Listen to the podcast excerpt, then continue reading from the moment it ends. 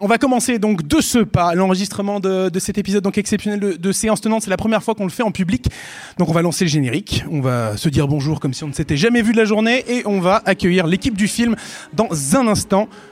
Générique. Bonjour à toutes, bonjour à tous et bienvenue dans Séance Tenante, le podcast des cinémas pâtés. C'est une première, c'est exceptionnel, c'est incroyable.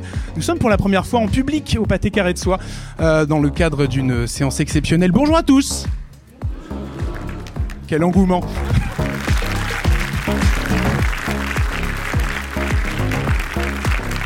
On est ravis d'être ici ce soir pour vous parler des Trois Mousquetaires d'Artagnan, le nouveau film événement qui sort le 5 avril au cinéma.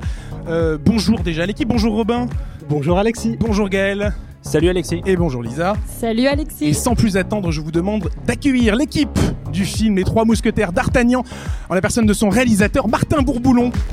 Commencez. On accueille également Dimitri Rassam, son producteur. Eric Ruff de la Comédie Française.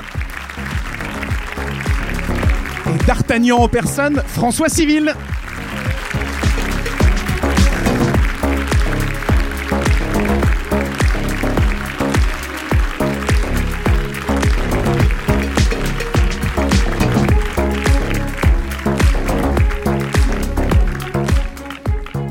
Bonsoir à vous quatre. Comment allez-vous? Salut C'est un immense marathon dans lequel vous vous inscrivez tous. Ça fait des semaines que vous, que vous tournez à travers la France pour, pour présenter ce film au public, euh, à la presse et j'en passe. Vous êtes dans quel état d'esprit euh, à quelques jours de sa dire Bonsoir à tout le monde. Bonsoir. Bonsoir. Bonsoir tout le monde. Et avant de commencer, parce que sinon ça va être trop stressant, est-ce que ça vous a plu? Voilà, ok, on peut continuer l'émission.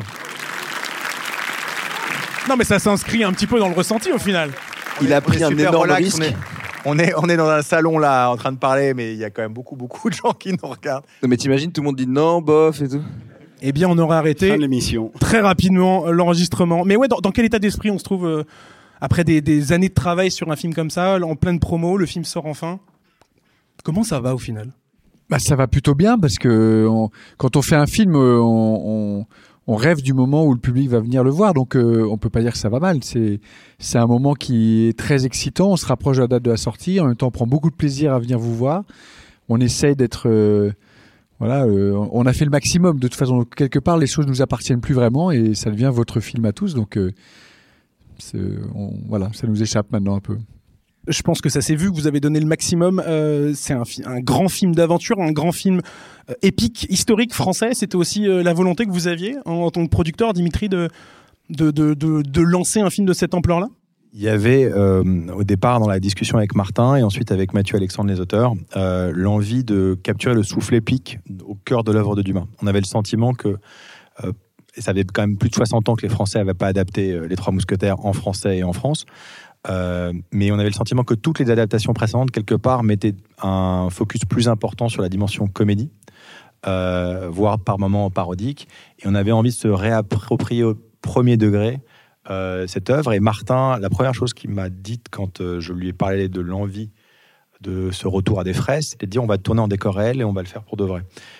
donc il faut être sur 150 jours de tournage pour les deux films. on a tourné 145 jours en décor réel. Euh, ce qui était déjà une promesse de vérité. J'imagine que pour vous, euh, en tant qu'acteur, c'est déjà pas du tout pareil de se projeter euh, dans le rôle quand on est voilà dans des décors qui sont en dur et pas en studio à côté de Paris, par exemple. moi, j'avais une question par rapport au texte, euh, qui est un texte qui date du 19e, euh, mais qui parle la langue aussi euh, de, du, du, moment euh, qui est raconté dans le film, donc le 17e. Comment est-ce qu'en tant qu'acteur, on s'empare d'un texte de cette, de, cette envergure-là pour le rendre moderne, pour pas que ça fasse dater, pour pas que ce soit trop, euh, trop vieux, trop poussiéreux, en fait? Ben, Tout dépend de la qualité du texte. Euh, celle de Dumas, oui, mais euh, lorsque j'ai lu le, scénario, je crois la première chose que j'ai dit à Martin, c'est, je lui dis, c'est très bien écrit. Un acteur sent très bien s'il y a une réplique qui se met naturellement en bouche, ou alors s'il faut faire des circonvolutions et faire beaucoup d'efforts pour que ça sorte. Ensuite, euh, comme c'est très très bien écrit, Dumas, et comme les situations sont extraordinaires, finalement, le texte se pose sur une situation qui est géniale, et c'est pas si difficile que ça. Est-ce qu'il faut que je réagisse à cette question? Oui, peut-être. Je suis concerné. Donc je vais le faire. Je suis d'accord avec Eric déjà. C'est vrai que moi j'étais curieux parce que, en effet, quand j'étais dans le bureau de Dimitri, euh, et qui m'a parlé de voilà moderniser l'œuvre, de la rendre plus épique, plus âpre par moments, de, de, de aussi mettre en avant la noirceur qu'on peut qu'on peut trouver dans le dans le roman de Dumas. J'attendais beaucoup aussi du texte et des répliques et c'est vrai que Alexandre de la Patelière et Mathieu Delaporte, je trouve, ont fait un travail formidable de d'inventer une langue qui est pas exactement celle euh, euh, ni celle du XVIIe ni non plus celle de Dumas mais une langue à eux euh, et qui peut euh, par endroits résonner un peu plus avec notre époque ou en tout cas ça a été notre au, centre de nos considérations avec Martin notamment, où c'est vrai qu'au début du tournage, on avait du mal un peu à bouger le texte du scénario et petit à petit, on se l'a approprié euh, pour euh, voilà assumer un débit parfois un peu plus moderne, un peu plus rapide euh, par endroit. Mais justement, quand on pense au texte de Dumas qui est d'une importance capitale, en voyant le film, on a aussi l'impression qu'il y a une, un, un langage physique qui émane des images qu'on voit et notamment de votre prestation dans la boue, sous la pluie, euh, à cheval, les combats qui sont, euh, et là c'est peut-être aussi pour vous, euh, filmés en plan séquence, il y a quelque chose de, tangible dans ce qu'on voit. Est-ce que quand on vous propose le rôle de D'Artagnan, ça fait partie du challenge de s'impliquer aussi physiquement que par rapport au texte bah, je crois que c'est un des premiers trucs dont on a parlé, Dimitri, dans ton bureau. Bah, c'était la vision de Martin depuis le départ. Donc en fait, quand j'ai rencontré François, Martin était en train de finir un tournage mais Martin et moi et, Mathieu Alexandre, on, s'était embarqués dans, dans, une vision commune. Et il faut être conscient que c'est très collectif, la fabrication d'un film, mais il y avait cette vision de metteur en scène qui était de dire on va, je vais laisser Martin élaborer là-dessus, mais on va, on va chasser le vrai. Euh, et donc, quand j'ai rencontré euh, François, euh, on avait une évidence sur le fait qu'il avait les qualités pour être d'Artagnan, mais mon rôle était aussi de m'assurer qu'il en ait suffisamment envie pour s'engager dans l'entraînement en amont euh, François et, le reste du cast ont fait euh, pas loin de 5 à 6 mois d'entraînement à cheval, euh, de combat, etc., pour pouvoir être en situation de répondre à ce que Martin voulait impulser. la première chose qu'il m'a dit aussi, c'était le côté immersif. Des choses qui sont sorties, mais très très vite. moi, je savais que j'avais envie qu'il le fasse avant. quand je suis allé déjeuner avec Martin en lui disant Martin, j'aimerais qu'on fasse les mousquetaires. Il faut, pour un producteur, à ce moment-là, on est en train d'essayer de, de, susciter l'envie mais il faut que l'appropriation soit euh, pleine et entière, euh, sinon c'est c'est pas un film. Euh, donc Martin a, très vite digéré la, sa façon à lui d'aborder les mousquetaires, et après on se met au service de ça. C'est une sorte de passage de relais permanent, et donc et c'est le même dialogue. Là, je, vais juste parler de la langue. rien n'est figé, mais y compris dans le passage de l'œuvre de Dumas au scénario de Mathieu Alexandre, et ensuite à l'échange que Martin a avec Mathieu Alexandre euh, lors des différentes euh, versions de scénario, mais ensuite sur le plateau. Euh, Louis Garrel, par exemple, propose une composition qui a été décidée avec Martin. moi, je me rappelle, c'était le premier jour de tournage, on a commencé à tourner avec lui un 18 août. Il y a eu un élément un peu de surprise, et là, il faut faire un choix pour sa part de est-ce que je vais l'accompagner, qu'est-ce que je vais garder de ça? Donc c'est très itératif de ce point de vue-là. On a, je dis pas que c'est comme le spectacle vivant et c'est pas la même chose qu'une pièce de théâtre, mais on a essayé de garder quand même cette capacité à chaque fois euh, se confronter à notre promesse de départ, qui était de dire essayons d'aller les faire pour de vrai et tels qu'on les a fantasmés. Euh, et Martin euh, a, su animer, voilà, moi la, la fierté qu'on a eue sur cette production, c'est que ça correspond au film qu'on a voulu faire. Donc on espère qu'il plaise, mais en tout cas c'était vraiment ça qu'on portait.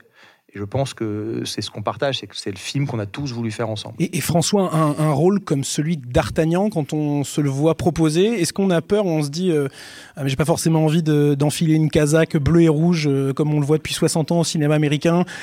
Est-ce qu'on a peur d'un quelque chose qui sont un peu la naphtaline ou est-ce qu'on justement très rapidement on fait une rencontre avec un réalisateur, un producteur qui nous faut confiance et avec qui on va se dire bah en fait euh, ça n'a pas du tout être ça. En fait, la, la tonalité de départ, euh, elle était très claire, euh, d'abord dans le bureau de Dimitri et ensuite avec Martin, évidemment, euh, qui s'est approprié l'œuvre et qui a voulu tout de suite j'ai envie de dire dépoussiéré, même si les, les, les films de KPDP euh, auxquels on, on, on, se confronte, en fait, on les porte dans notre cœur. Mais c'est vrai qu'en 2023, on peut pas, je pense, proposer euh, euh, des plans larges où il y a un mec accroché à un lustre qui passe d'un truc à l'autre. Enfin, c'est avec un mur pourrait, mais derrière serait... qui fait comme ça. Ouais, exactement. Ce, ce serait une proposition euh, un peu désuète peut-être.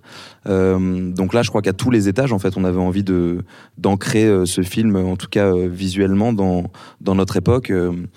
Donc c'est passé par les costumes, c'est passé par les décors, c'est passé par Martin, ton envie aussi de nous salir, euh, de, de nous rendre un peu cow-boy euh, par endroits.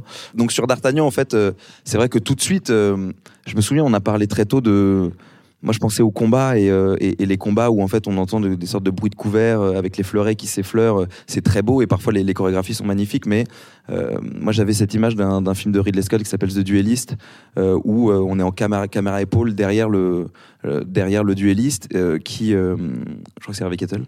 Ouais, Hervé Kettel, et où en fait euh, c'est presque les, temps entre les coups d'épée qui sont le plus stressants parce qu'on se rend vraiment compte qu'ils ils sont sur le point de se piquer l'un l'autre et c'est très cru et très âpre.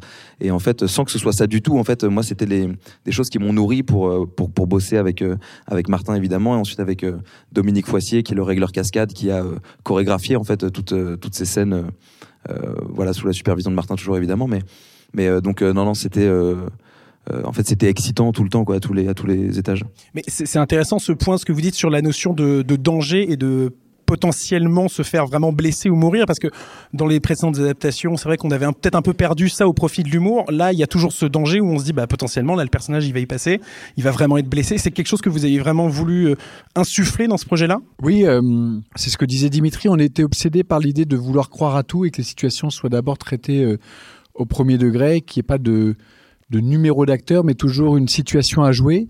Et ce qui voulait pas forcément dire que la comédie n'y avait pas sa place, parce que dans toutes les situations dramatiques ou dans les dramaturgies euh, sincères, l'humour a toujours sa place, comme dans la vie d'ailleurs.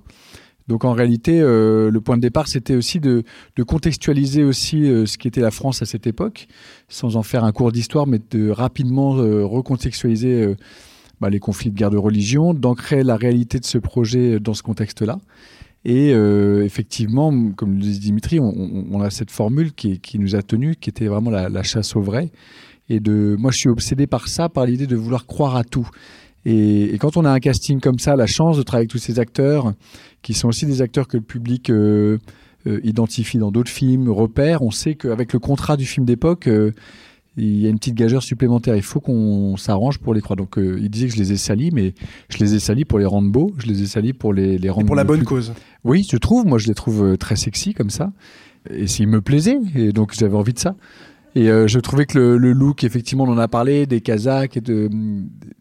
Moi, j'ai commencé mes références dans le du côté du western. Et, euh, et, très rapidement, euh, on, il fallait pas non plus qu'on oublie qu'on faisait un film de mousquetaire. Donc il y a des anecdotes, par exemple, au costume, où dès le début, c'était interdiction des plumes sur les chapeaux, ça fait trop film de mousquetaire. Et on a commencé les essayages costumes, avant les acteurs avec les, les, les, les costumiers. Et puis tout d'un coup, on s'est rendu compte, c'est très joli, c'est un, un, western, mais on est aussi quand même dans un film de mousquetaire. Et tout d'un coup, on réinvite la plume dans les essayages. Mais ça, ça a l'air de rien, mais c'est des discussions qui peuvent durer trois heures. Hein. C'est du boulot. C'est hein. pas la rigolade. Hein plume, pas plume, euh, on va déjeuner, on revient, on se dit bah finalement plume, t'es sûr, on s'envoie les textos le lendemain. Puis un jour il y a plume et, euh, et c'est, c'est, ça marche très bien. Il faut savoir que dans le processus de Martin, il y a aussi le fait de poser mille fois la même question pour vérifier s'il a bien mille fois la même réponse. C'est-à-dire... Et à mille personnes différentes, donc ça me prend beaucoup de temps. Il faut avoir une mémoire de fer en face, quoi. Euh, oui, oui, non, mais après c'est, c'est intéressant parce que dans ce doute. Euh, la, le, le, c'était pas euh, olé, on, on va faire le film et voilà comment on le fait il y a une envie et pendant presque un an et demi, euh, une décantation. C'est-à-dire qu'il y a le travail du scénario, mais après, il y a ce dialogue avec les équipes, euh, qui sont des équipes qui accompagnent Martin depuis, pour certains, plus de dix ans, euh, où on a tous appris à travailler ensemble. Et, il y a une vision, je crois qu'on parlait récemment d'une métaphore où c'est comme si c'était un navigateur qui avait l'idée du cap, mais qu'il fallait quand même qu'il ajuste en fonction des vents et, et qui surtout qu'il sache, pour bien naviguer le bateau, mobiliser son équipe. Donc, il euh, y, y, a ce travail euh, très collectif. Et, et, sur le style du film, il y avait cette euh, ligne de ce que ça veut dire d'y croire, mais il y avait beaucoup de propositions différentes sur comment y arriver. Et il y a cette rencontre et cette cristallisation. Moi, je me souviens en tant que producteur, c'est toujours un peu particulier. Au début du film, on tourne une scène d'action que vous avez vue quand la reine est à rendez-vous avec Buckingham. Dans la chapelle, quand elle a un petit couteau. Elle a été complètement réécrite dans sa chorégraphie au tournage. En fait, Martin arrive avec les comédiens. Ils avaient tous répété, tous bossé. Euh, et il y a un truc, c'était trop parfait, quelque part, paradoxalement, parce que c'était exactement bien chorégraphié et que tout se passait. Bah, il y croyait pas. Et donc, on a passé toute la journée à pas tourner, à juste re-régler euh, cette cascade. Et on a tourné que le lendemain. Et l'idée de. Euh, mais en fait, elle va tenir la dague comme ça et on va le faire vraiment de son point de vue. C'était un peu là, c'était en germe, mais il a accentué le mouvement euh, vers cette, décision-là. Et ça, c'est ce dialogue aussi entre le fantasme qu'on peut avoir en amont, en préparation, et puis après, le souci de se dire, oui, mais quand je suis là, je vais capturer des choses, je vais aller chercher des choses qui correspondent en fait à la vision. et c'est un enrichissement continu. Euh, et ça, c'est quelque chose qui a été assez génial à, voir et à accompagner. Euh, cet enrichissement continu du projet entre bah, ces lieux côté complètement dingue, euh, des acteurs qui aussi sont été investis comme jamais, mais avec une forme d'émulation aussi. Moi, j'ai aussi vu la volonté les uns les autres de, quelque part s'impressionner, notamment dans certaines dimensions physiques, mais et on avait aussi voulu une équipe de ce point de vue-là qui, soit ultra cohérente, parce que c'est un marathon de faire 8 mois de tournage, mais les 5 mois de préparation en amont. Et donc voilà, c'était c'était euh, c'était une aventure assez unique de ce point de vue-là de fabrication. Moi, j'avais juste une petite chose à rajouter sur l'histoire du couteau. C'est très intéressant parce que tout d'un coup, là, on a effectivement une idée reçue et, et on se rend compte que sur le plateau, ce qu'on avait prévu comme finalement filmé comme scène d'action, on, on se rend compte qu'il y a une situation qui est mille fois plus forte, qui est tout d'un coup la reine de France qui a un couteau dans la main. Et c'est des discussions avec Vicky, qui est une actrice géante, et qui vient comme ça, cette idée-là du couteau arrive, et tout d'un coup, je me rends compte que de finalement partir avec ma caméra pour aller filmer une autre scène d'épée, même très bien chorégraphiée et très impressionnante, était finalement beaucoup moins fort et beaucoup moins intéressant que de se poser la question de, au fait, est-ce que c'est pas la première fois de sa vie que la reine de France a un couteau dans la main? Il euh, n'y a aucune raison de couper ce moment-là. Il faut vivre ça avec elle. On a une actrice qui est habitée de l'intérieur et qui nous donne euh, une minute trente de jeu où on comprend qu'elle se dit en gros plan, mais c'est terrible, je vais peut-être devoir m'en servir. Et tout d'un coup, il y a une situation de cinéma, il y a une rencontre entre un cadre, une actrice, une idée qui vient du couteau. Euh, et un ajustement euh, de la manière de faire où on se dit bah finalement on va rester en gros plan et la scène d'action bah, on la verra euh, en arrière-plan et ça des exemples comme ça, c'est la petite magie de la fabrication. On a beau tout prévoir, il y a des moments, il y a des, choses comme ça qui s'invitent et, c'est vrai que j'étais rentré sur, j'avais trouvé ça assez fascinant de voilà le process de cette scène que, que j'aime beaucoup et Vicky fait quelque chose d'extraordinaire. Non, moi j'avais une question. On, vous écoute, vous parlez beaucoup de la préparation, du challenge que ça a représenté, mais il y a aussi le challenge de devoir tourner deux films en même temps finalement. Et je voulais savoir comment ça se passe justement quand on est metteur en scène et aussi acteur, de changer. On tourne le matin avec euh, D'Artagnan et l'après-midi Milady. Comment on, on s'organise de manière créative en fait? Je réponds rapidement à titre personnel pour la mise en scène. Moi, j'avais euh, le plus possible l'idée d'une, j'avais une idée rythmique euh, très macro des films. Par exemple, euh, concrètement, pour que vous ayez une idée de ça, c'est-à-dire que je savais comment globalement, on, ne peut pas maîtriser tout le découpage en amont. Il y a plus de 2500 plans dans le film, donc j'avais pas pu avoir tout anticipé. Mais par contre, j'avais, je sais, quelque chose de très précis qui était, je savais comment se terminerait telle scène et comment démarrerait, l'autre. Euh, je savais que rythmiquement, j'avais besoin, par exemple, euh, à certains moments, de finir une scène avec une caméra à l'épaule pour redémarrer sur un gros plan large de grue. Les transitions dans le film, je les avais dans les deux films. Donc moi, je me suis euh, référé à ça. Et après, il y a le chemin psychologique des personnages avec lesquels on, on, discutait pour François et pour tous les comédiens. Mais souvent, François faisait un travail très rapide de ah ok donc là je suis dans le 2 en train d'être et il arrivait très très rapidement à rebondir, mais c'est une petite gymnastique. Je sais pas comment tu le vivais ça. Petite gymnastique, euh, ouais, euh, bah non, bah en fait c'est juste, euh, c'est comme un film, mais sans les deux quoi. Voilà, c'est simplement. ouais, ouais, c'est. Bah, non, mais ça, ça... Bon alors, non, il y a plus. Voilà, ok, c'est parti. J'étaye la réponse. Il y a plusieurs choses. C'est que déjà, l'œuvre de Dumas est très dense. Euh, c'est beaucoup de, de, parcours, de trajectoires de personnages qui s'entrecroisent à des moments. Il y a des révélations, il y a des secrets. Donc en fait, tout ça, euh, étendu sur deux films, il a fallu le décortiquer. Moi, j'avais besoin d'avoir une, une sorte de carte mentale de, en tout cas pour mon personnage, euh, à tel moment, où est-ce qu'il a déjà rencontré cette personne? Est-ce que Milady l'a déjà vu au moment de la calèche? Non, il l'a pas vu. Donc ça veut dire qu'il l'a rencontré. Donc en fait, il faut que je fasse tout ce travail pour être sûr et certain de quand est-ce que c'est la dernière fois que j'ai vu ce personnage? Qu'est-ce qu'on s'est dit? C'est quoi notre background? Donc oui, il y a tellement de d'histoires différentes, je dirais, euh, dans cette grande histoire que il faut décortiquer tout ça et, je me souviens qu'on a fait une lecture avec les auteurs et Martin pour voilà soulever tous les loups, toutes les questions que j'avais moi pour pour que ce soit très clair dans ma tête. Ensuite, il est question d'endurance quoi, il est question de parce qu'en fait on, on, tourne jamais un film dans la chronologie ou alors euh, si rarement. Euh, et il y a des films parfois d'une heure trente ou une heure quarante où la trajectoire du personnage est très forte. Et là c'est le cas, mais sur deux films qui vont durer huit mois, donc ça demande de l'endurance euh, sur la longueur et, et d'être capable. Mais ça c'est notre métier, je dirais, sur un film à la différence du théâtre où tout est en temps réel. Euh, sur un film, c'est vrai que le matin, on va faire des scènes de la fin du deuxième film et l'après-midi, des scènes du début du premier. Donc, euh, une fois que moi, j'ai fait mon travail et que j'ai une idée globale en fait de ce que je veux insuffler au D'Artagnan du premier film, ce que je veux insuffler au D'Artagnan du deuxième, quelle est sa trajectoire dans l'un, dans l'autre, comment elles se répondent, comment physiquement ils changent, comment sa voix peut-être est différente dans telle scène et pas dans une autre. Donc ça, c'est juste euh, du travail de préparation. Euh. Mais c'est excitant pour vous ou c'est plus un challenge euh Je déteste ça. Non, mais ce que je veux dire, c'est que. de mon métier. Non, non mais je veux dire, ça, non, mais ça peut être, comment dire, peut-être rébarbatif ou comme vous parliez de, cette gymnastique, de cette endurance-là. Est-ce qu'à un moment il y a une fatigue ou au final, à chaque fois, on redécouvre son personnage? Dans ce sens-là. bah il y a une euh, il y a une fatigue parfois qui se qui s'installe sur un sur un tournage c'est vrai. Euh, parfois on arrive au bout de, de, quatre mois de tournage et on finit les semaines en disant je suis éreinté.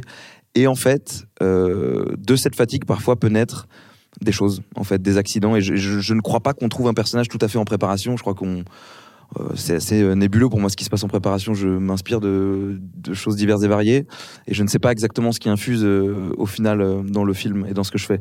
Mais, mais donc parfois cette fatigue, il faut l'embrasser et jouer avec plutôt que d'essayer d'aller contre. Et même pour tenir l'endurance, je crois que le relâchement était, était nécessaire aussi par endroit mais sinon ça me passionne tout à fait moi de, me questionner sur euh, et en fait on pose des jalons mais euh, mais mais ensuite sur le tournage de les re-questionner d'essayer des choses euh, en fait le, scénario et, la préparation c'est transitoire.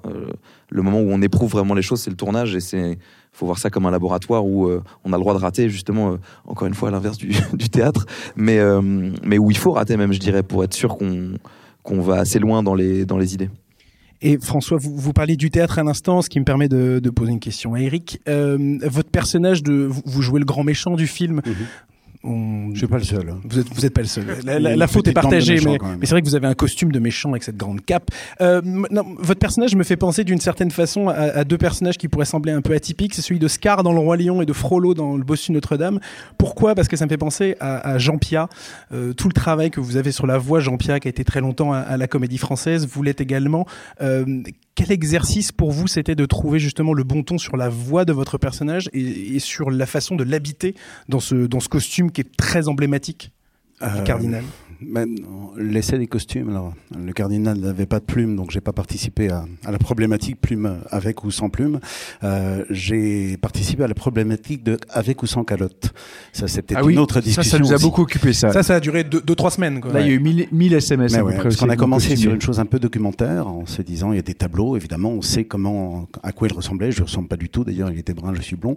Euh, mais immédiatement, c'est, on fait du roman avec le, le cinéma, on se détend de la réalité pour le réinventer. Donc tout d'un coup, il y a quelque chose qui va mieux. Mon costume, moi, je, je, il m'intéressait beaucoup parce que quand je le mettais, c'était très long à mettre. Et en même temps, quand je me déplaçais avec, on pouvait ne pas m'entendre parce que c'était que du feutre, c'est que de la soie. Donc je me disais que le personnage doit parler comme ça. Il a la voix de son costume et son costume est fait justement pour euh, planer un peu au-dessus des discussions, d'être un peu cas, comme ça, se, se, se balader. Et j'avais l'impression d'être dans mon costume comme quand on veut pas tout écouter de la réalité qu'on met les mains sur les, sur les oreilles, il y a quelque chose qui se ouate. Et j'ai travaillé, j'ai travaillé un petit peu comme ça. Je voulais répondre à la première question que vous ne m'avez pas posée, mais elle m'intéresse.